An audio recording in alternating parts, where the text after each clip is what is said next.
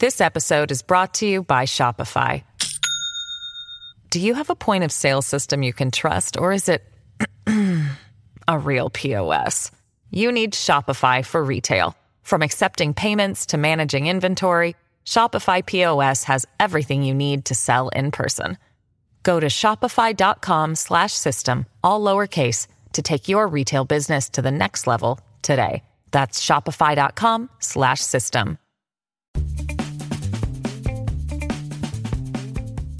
I'm Audrey Cooper, the editor in chief of the San Francisco Chronicle, and today power is out across huge swaths of Northern California as Pacific Gas and Electric attempts to prevent the next deadly wildfire.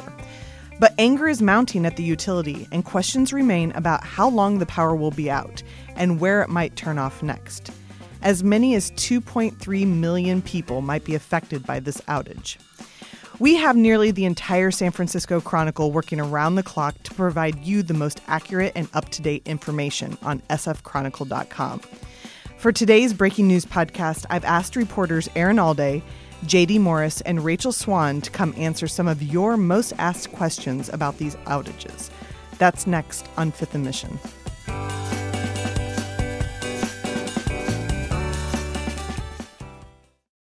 This episode is brought to you by Shopify. Do you have a point of sale system you can trust, or is it a real POS? You need Shopify for retail. From accepting payments to managing inventory, Shopify POS has everything you need to sell in person. Go to shopify.com slash system, all lowercase, to take your retail business to the next level today. That's shopify.com slash system. JD Morris, Rachel Swan, and Erin Allday, thank you for coming in today to talk about these power outages. Thank you. Thanks. Um, so you've been filing stories and updates all day long now since since the early morning hours, and I know I had I had to tell JD to go to bed last night, very late at night. So Yes, you, you must be exhausted. I want to talk about what happened today and just give everybody a little bit of perspective about where we are with these outages. So JD, what is the current situation, and what do you think we'll be looking at for the rest of the week? Well, it still seems like PG&E is planning to shut off power for 800,000 customers in 34 counties across the state. They've already started to do that, including in the Bay Area, um, mostly in the North Bay. Um, I think actually maybe entirely in the North Bay at this point. But the East Bay outages aren't expect, and the South Bay ones are not expected to occur until uh, starting at 8 p.m. was the last that I heard. They but keep the pushing them situation back. keeps changing. Yeah. So um, And why does it keep could changing? I mean, they they told us originally it was going to be midnight last night, then it was not going to be noon, and now it's not going to be eight. It seems like is it possible they just won't ever come? That I don't think will happen at this point, um, but we'll have to see. I think a lot of it has to do with changing weather forecasts um, and uh, just other like operational concerns. Uh, certainly, the way these things tend to play out from my limited experience with them, all of our limited experience with them, really, is it starts with a more general, um, you know, indication of this may happen, and then as the weather gets closer, then they get more and more specific. Um, of course, that's very can be very frustrating frustrating to people though because it feels like we don't really know when it's going to happen and where until right at the last minute. Um, but that also seems to be kind of dependent on you know the weather, which is volatile, and what's happening right now is something that has never been um, done before in California, which is turning off power to 800,000 customers, which is could be like 2.3, 2.4 million people. Um, because of wildfire danger, that's just not something that the state has ever done before. So on our website sfchronicle.com, I think we have something like 30 stories up about how this is affecting everybody and and the latest updates on closures and whatnot. JD, yesterday on the Fifth and Mission podcast, you explained the weather phenomenon that was triggering this, and specifically, I, I've seen a lot of people writing to us and saying it is not windy at my house, it is cold, there is no fire starting here. Why why is my power being turned off? Well, I'll say two things. Number one, um, at, we're not going to have a good idea of, you know, was it justified? Was it not? Was it was it too broad? Was it too limited until a little while later? I think, um, and definitely the I- idea is to turn off power in it before the bad weather gets there. Um, I am hearing though from uh, multiple people today that who did kind of look at that weather station data that they felt like uh, maybe the shutoff in their area was premature or should not happen at all. Maybe um, we're going to have to see how that plays out over time. Generally, though, even people who live really far from fire danger could still be impacted, and PG&E has said that repeatedly, and that's because power lines that's just because it's not windy in your area doesn't mean that it isn't windy where a power line that serves you is. And PG&E is now willing to turn off these high voltage transmission lines that are really big carry energy across really far distances to a lot of people. They told me last night that they are shutting some of those down which means that people who aren't in you know windy areas are going to be impacted. So, pretty much it seems that there's almost nobody in California right now that is a big fan of Pacific Gas and Electric. The politicians in Sacramento are criticizing their decisions, individuals are criticizing their deci- decisions. Bernie Sanders. Bernie Sanders is the, uh, the the the company is really under a lot of duress right now. They've had to increase security at their headquarters building because they've been getting so many angry calls. Why is PG&E having such a hard time communicating effectively with the public? Oh gosh, that's the million dollar question, and I wish I had a clear answer for you, but it's definitely, I think, been frustrating for a lot of folks. Um, again, I, I, would just go back to the fact that this is a totally unprecedented situation. Uh, they've never had to deal with it before. Um, they their website has been experiencing a lot of uh, problems, which has really compounded the frustration that residents are feeling. They said yesterday that in advance of this happening, they like doubled the amount of their server capacity, but then their website experienced like seven to eight times the amount of its normal traffic. And uh, someone I was talking to about this earlier was pointing out, like, you know, if you're considering something that massive um, you know, you should your website should be prepared for everyone in your service territory to be going onto your website because if you say that you're going to cut power to 34 out of 58 of California's counties, it's not just going to be the 800,000 customers that you want to go to your website who are going to look. It's going to be all 16 million of them. Um, and it seems like that their website was not prepared to communicate effectively. No, I think that's true, and and we have um, taken some of PG&E's data and we scrape it off their website and built our own map of the outages and the planned outage areas that everybody can see at sfchronicle.com. You can put in your address. It's really a great tool. But even periodically, that data that's coming from PG&E is corrupted. So it, uh, it seems like the company is really under the gun to communicate effectively. And Rachel, I wanted to ask you one of the ways that that seemed to manifest last night, which was what day? Uh, what it seems like it's very late in the week, but it's only Wednesday. uh, late Tuesday night there was there was talk initially that the Caldecott tunnels, uh, which bring a huge amount of traffic from mm-hmm. the East Bay into the Inner Bay, would be shut down. Then it seemed like maybe they wouldn't, and and it was it was very unclear for mm-hmm. people tr- who are about ready to go to bed whether they would be able to get across the bay. Why is that? Well, that's because the director, the Bay Area director of Caltrans, just found out Monday evening, he told us this morning, he just found out about how these shut shutoffs would affect the tunnel. So Caltrans has known that they would lose power on both sides of the tunnel for 36 hours. That's, I mean, we just drilled a new bore of the tunnel. What's amazing to me, and I, I, think it's a good question, I'm interested in your perspectives, like, what does this portend if we have a crisis that we don't have months of notice about or hours of notice about? What what would have happened during a, a, a massive wildfire that shut down power, or even, God forbid, an earthquake? I mean, I'm really, really glad that you asked that, Audrey, because Um, the answers that we've been getting Caltrans from Caltrans today, and my partner Matthias Gafni, my work partner Matthias Gafni, has been after them like a little pit bull, um, are very, I would say, very unsatisfying. I mean, one answer I got from them, they have. First of all, it came out that they have no, they really don't have auxiliary auxiliary power in the tunnel.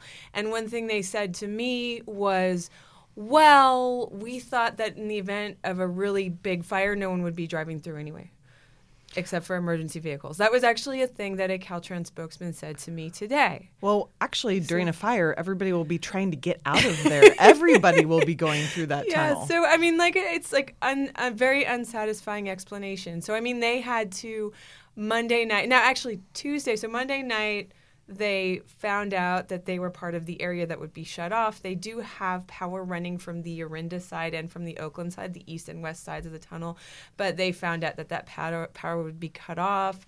Um, they do have generators, but the in order to run the Caldecott, I mean, you have to have lights, you have to have security cameras for Homeland Security, you have to have a car- carbon monoxide sensor, you have to have the ventilation systems, you have to have all this stuff, you know, to meet all the build- building codes and the safety codes. And so their genera- existing generators couldn't power all that, so they had to rent. They had to rent four generators yesterday. Who'd they rent them from? I, that's what we're trying to. Nobody We- knows. We're trying to find out. That was you, one you of have to find out what that costs because somebody, com- Yeah. somebody made a lot of money on that. Yeah, so they rented four generators. They're using three of them. One is a backup. Each generator is like the size of a truck trailer. But I mean, yeah, this, you know, I mean, we talked to State Senator Steve Glazer, who who kept saying this is inconceivable, inconceivable, inconceivable. You know, and um, brought up the prospect that you know we've known for decades that the Caldecott is right on the Hayward Fault. Um, we're overdue for a major earthquake, and you, there was there was no plan. There was no plan to provide power. Well, and if you know the reason that these shutoffs are happening is because of these wind conditions, but not Mm-hmm. every fire that we've had in California has started with a PG&E line. Uh, Right. it, it can happen in a lot of different ways, and- and, and it doesn't matter if the power is off or not.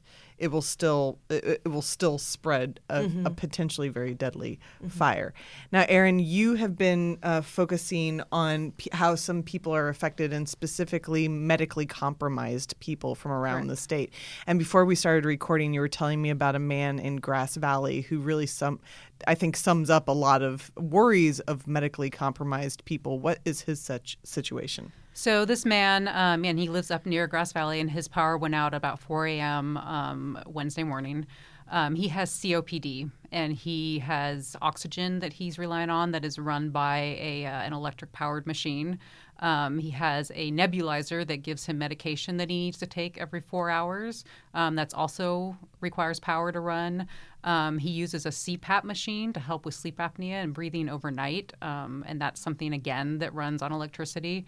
Um, all of these things he is just going without today. Um, and he can afford to do that for a few hours at a time and even up to probably a full day. But when I talked to him um, probably around noon today, he was already not feeling well. He said he was feeling kind of congested. He could definitely tell that he was missing his medication, that he was missing his oxygen, and he was saying, you know, if it comes down to it, I'm going to end up at the uh, at the ER. That's just kind of his backup plan, and he doesn't want to do that, but that's where he's going to end up. Um, and he is he's somebody who's part of PG&E has a program for medically sensitive people who might need extra help in a power outage. So it's called a baseline support program and these are customers that get a little bit of advance notice from PG&E about kind of prepping for the situation and this man is part of that and he got that advance notice and his point was he is disabled he can't get around very well it wasn't an option for him to go out and purchase a generator and carry it back to his home and plug it in somewhere and, and run extension cords through his home. He has mobility issues. He can't get around and do that, and he couldn't get somebody to help him with that. There wasn't enough time. So he just, it didn't even matter that he had that notice. It just meant that he was thinking about it more. Right.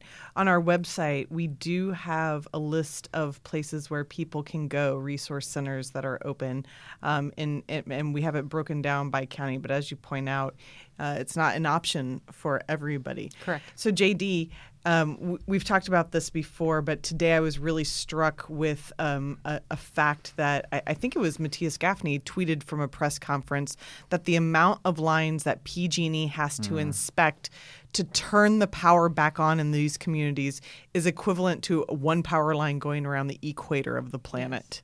That's incredible. That. It is, and it really shows you why it may take several days for power to come back on in some places and also just demonstrates the sh- massive size of PG&E's service territory is larger than a lot of states. Um, it's 70,000 square miles from Bakersfield to Eureka.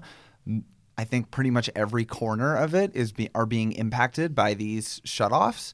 And in order for the power to come back on, PG&E has to lay eyes on every single mile of those power lines, either by helicopter, which it can't fly at night, by vehicle, or by foot patrol, which in some cases requires because the power lines are so remote requires crews to get out and hike for a while to look at them. And what they're looking for is if a tree fell on a line or a tower broke both of which have caused horrible fires in California in the last 2 years and it's exactly what they're trying to prevent here.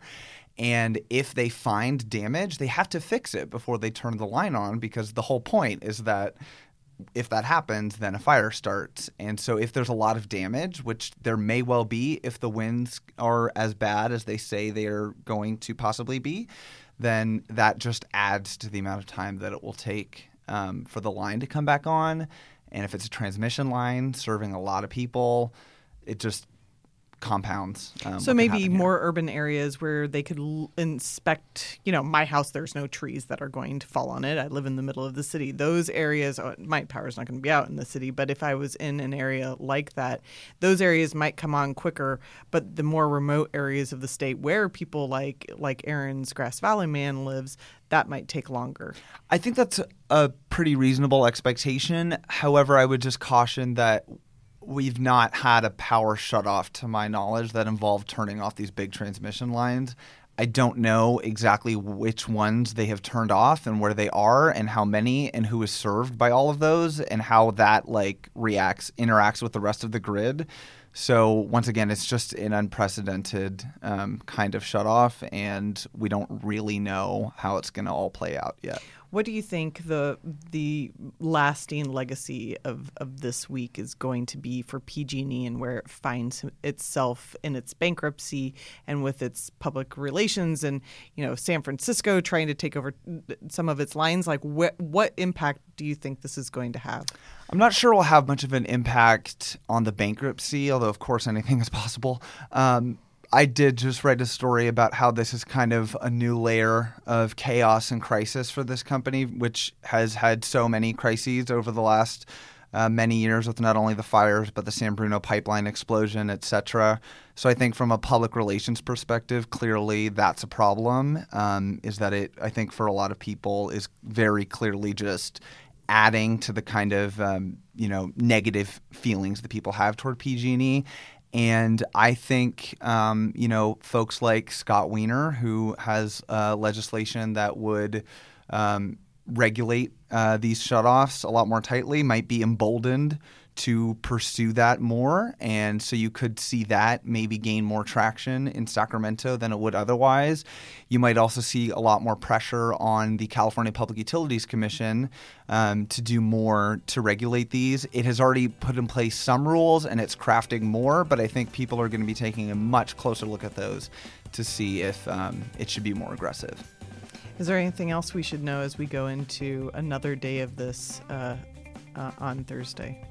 Just be prepared for it to possibly last longer than you would expect. Um, and we'll keep looking for all of those answers that people are sending to us on sfchronicle.com and getting some answers as to why, um, when the power is going to go back on, and uh, what people can expect in the days to come. So thanks, guys, for being on today. Thanks so much.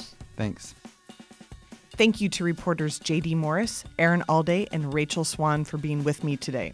We have the most complete coverage of this unfolding situation, including the latest outages and the planned outage maps at sfchronicle.com. Thank you to Karen Creighton for producing this episode, and thanks to all of you for listening. Fifth and Mission is part of the San Francisco Chronicle podcast network. If you like this show, we'd love it if you'd subscribe to it wherever you get your podcasts. And if you've got a minute to give us a quick review, that helps us build our audience so we can keep growing. You can support Fifth and Mission and the newsroom that creates it with a subscription to the San Francisco Chronicle. There are print and digital editions. Find out more at sfchronicle.com slash subscribe.